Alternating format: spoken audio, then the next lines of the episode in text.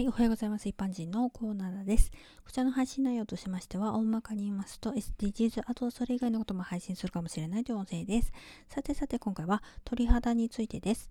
えー、鳥肌、寒いポとか、地域によって呼び方があると思うんですけれども、まあ、一般的には寒い時に肌に現れる一時的な現象のことですね。まあ、例えば怖い話を聞いた時も鳥肌が立ったりしますね。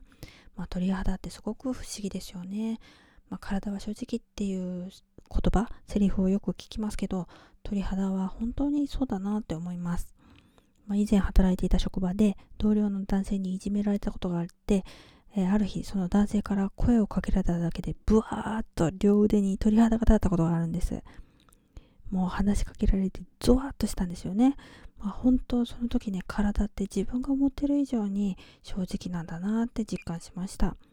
あと話変わりますけど別の職場で同期が職場の人間関係に日々悩んでまして、まあ、ある日たまたま出勤時に道であったので一緒に職場に向かってたんですけれどもあともう少しで着くっていうところで同期がうって立ち止まって吐きそうになるっていうことがありました。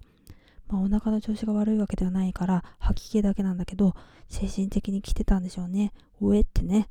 えー、私たちは頭では嫌なことを考えないようにしたりして自分でもそれができていると思うんだけどでもきっとそれは本心ではないから脳もそれが分かってて体が正直に何らかの反応を起